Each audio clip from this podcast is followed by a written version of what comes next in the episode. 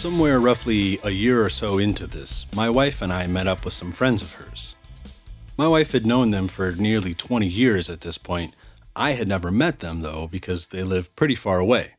This was summer 2021, post COVID vaccines, but still deep COVID times. It was a risk for us to meet with them, but a risk worth taking. Her friends were doing a little summer tour, flying into a region, renting a car, and meeting up with whomever they could in the area. We all met up in an outdoor park for a few hours, keeping careful about contact and about shared breathing spaces. My wife, Ethel, wasn't on oxygen then as she is now, and we were able to stroll around with their little family. Her friends had two teenage boys, two of the most pleasant and wonderfully inquisitive teenage boys I've ever met. Ethel's friends, too, were super cool. The whole family were very pleasant with each other, even when one of the boys got some of the local flora caught in his long hair. It wasn't a fake pleasantness either. Nothing about them came off in any way disingenuous, individually or as a group. I wished not only that I'd met them sooner, but that they lived much, much closer. When my wife first introduced us, the husband quite naturally asked, What do you do, Milton? This was the first time since quitting my job that I had to tell someone that I was, in fact, unemployed.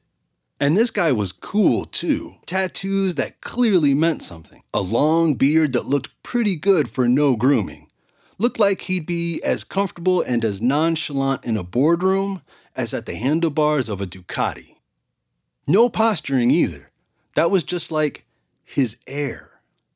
And so, anyway, I have to tell this super cool, super chill, super new bromance crush that I am the worst of all manly things, living off my wife's income. Ethel, though, like all the best life partners, slid instantly into PR agent mode and said, Since I got sick, he's become a house husband. Which, okay, yes, I joked with her many, many times about how perfectly suited I am for the role of either house husband or kept man. I am more adept at removing a variety of stains from a range of fabrics than I am at building anything but Lego. IKEA vexes me, but I know exactly which attachment I need to clean which thing with the Dyson. After a year of not being able to get myself to even try installing a ceiling fan, I offered my father in law a homemade but diner level breakfast and dinner to entice him to come over. But you see, these were jokes between Milton and Ethel, between us, entre nous, if you will, because someone around here has to be in charge of morale. And here she was, spilling my unmanly beans to this unflappably cool, hirsute hunk of a man with whom I had already projected a lifelong Seth Rogen slash James Franco ish relationship lasting well into our nursing home years. He's become a house husband, she said. Fuck's sake, woman. But then my James Franco here said, Holy shit, that's cool. If I were a house husband, I'd get that fucking tattooed on my chest. You see, we didn't talk about it, but Ethel and I were using house husband as code for caregiver. Things were easier for us then, and I did spend a lot of time finally getting to some things around the house that had been put off or, you know, getting around to getting other people to do them while I made them food. I knew already then that caregiving was going to be my primary occupation, but I'd never really felt okay about it. Hell yeah, he said. If my job were just to take care of my family and our house, I'd fucking tell everybody. That was the first time I ever felt okay about being just a caregiver. Welcome to Stick It Out, a podcast about caregiving.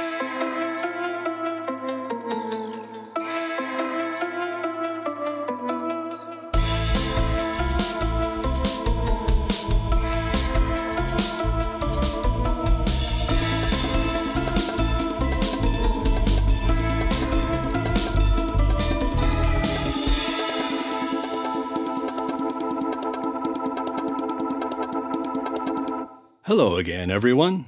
Mr. Milton Bananas here. I've been a caregiver to my wife for about three years now, after she was born with cystic fibrosis, and uh, she's now in need of actually a second double lung transplant. She's holding steady right now at about 20% lung function, and we and her docs are working on getting her on the transplant list ASAP. How many of you are, quote, just a caregiver? Whatever your reasons for not working right now, do you identify primarily as a caregiver? Or maybe you do work. Ugh, my heart goes out to you. But you still view yourself pretty much as someone's caregiver. Almost anyone would tell you that you're doing the Lord's work, as they say, which, if true, I could use that rest that he's said to have gotten on the seventh day. Just saying. People will also call you a hero when you share your situation or your story with a group, everyone will make those pained faces that people make. Like when Meryl Streep pretends like she's had enough Oscars and this one really should have gone to someone else. They say really callous things to you like, I don't think I could do what you do. Or, the world needs more people like you. Which, side note, if you find yourself telling someone that the world needs more people like you, maybe step up to the plate and become one of those people. I'll step off my soapbox now. That's all well and good, and I appreciate the kind words. I genuinely do, even though they ring hollow to me. I do appreciate them. I don't need kind words, though, right? None of us really do. There's enough of those out there, and it's never enough anyway. What we need, just like anyone else, is to be valued in the culture in which we live. In my opinion, you can determine what a culture values by what it spends its A, time on, and B, money on. In America, we pay millions to entertainers and a pittance to our teachers. Ergo, we value being entertained through all of our current crises more than we value educating ourselves and our children, etc., out of them. But while there are some assistance programs in the U.S. for caregivers, they are the rarity, the exception to most people's experience. Most of us were thrust into this role with neither pay nor training, and for some of us, it's our only identity. In a Western world where identity revolves a great deal around what you do to earn a living, we don't we help someone else stay alive. So if you have the misfortune, like I do, of being human and you don't earn a living, you seem to be what? Less than a whole person? You're not a contributing member of society. You're not even contributing to the income of the household. What even are you? Later on, after I'd calmed my nerves and was able to have what I believe was a totally normal conversation, not at all tinged with homoerotic innuendo on my part, my James Franco said something else. He was talking about his kids in the way that dads do, where they seem to identify with their sons on some deeper than just an X chromosome kind of way.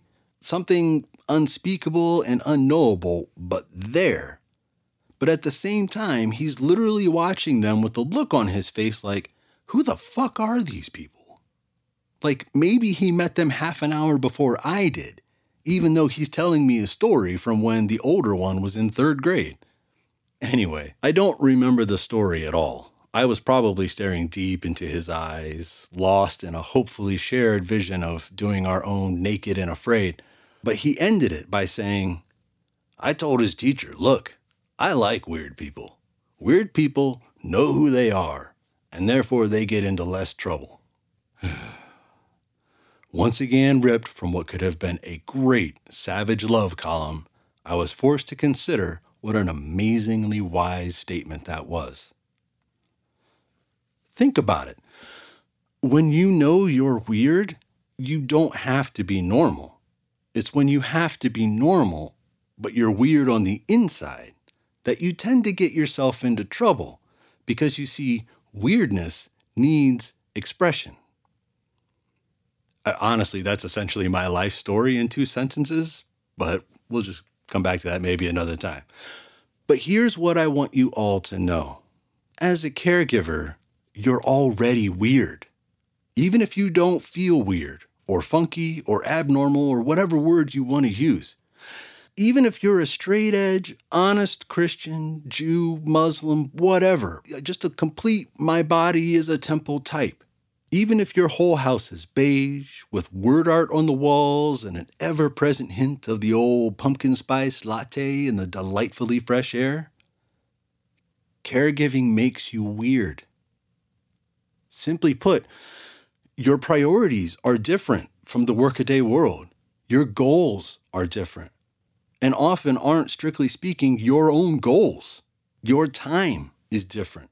The way you use your time is different. The way your time is used by some other people is different.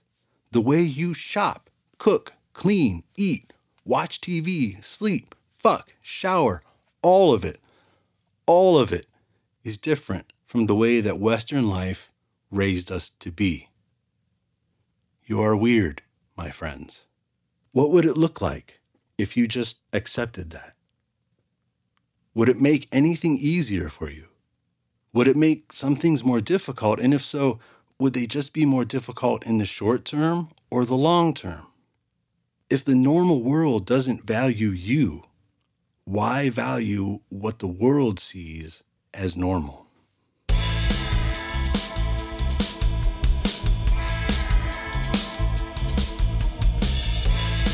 And now it's time for our second ever segment One Little Victory.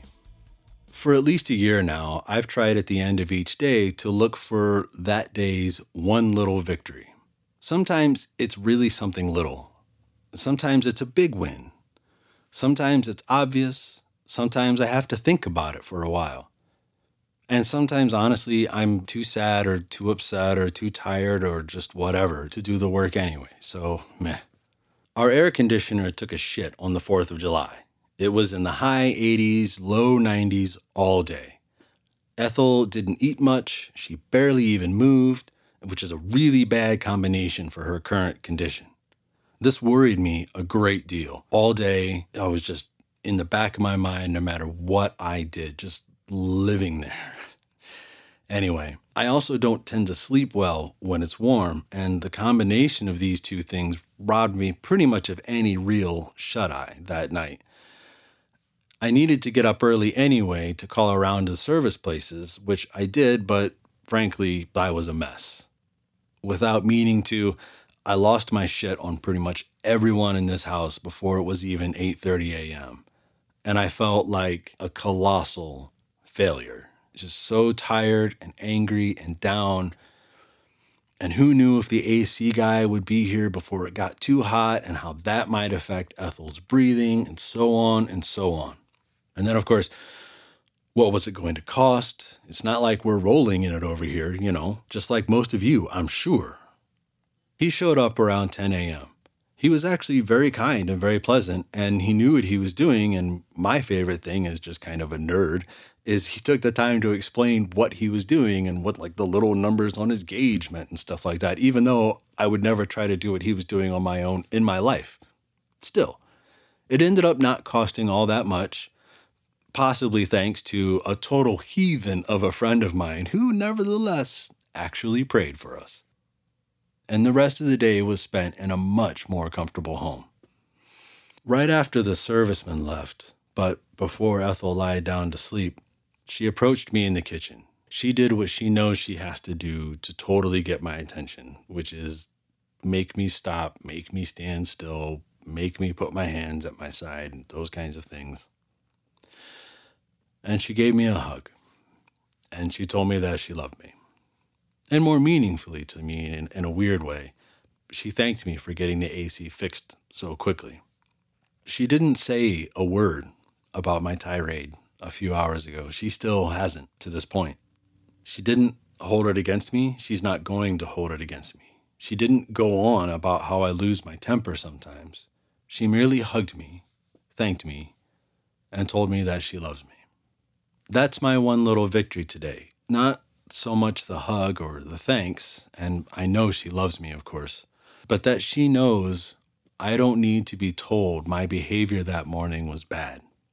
She knows that I'm going to be hard enough on myself about it, and so she doesn't need to.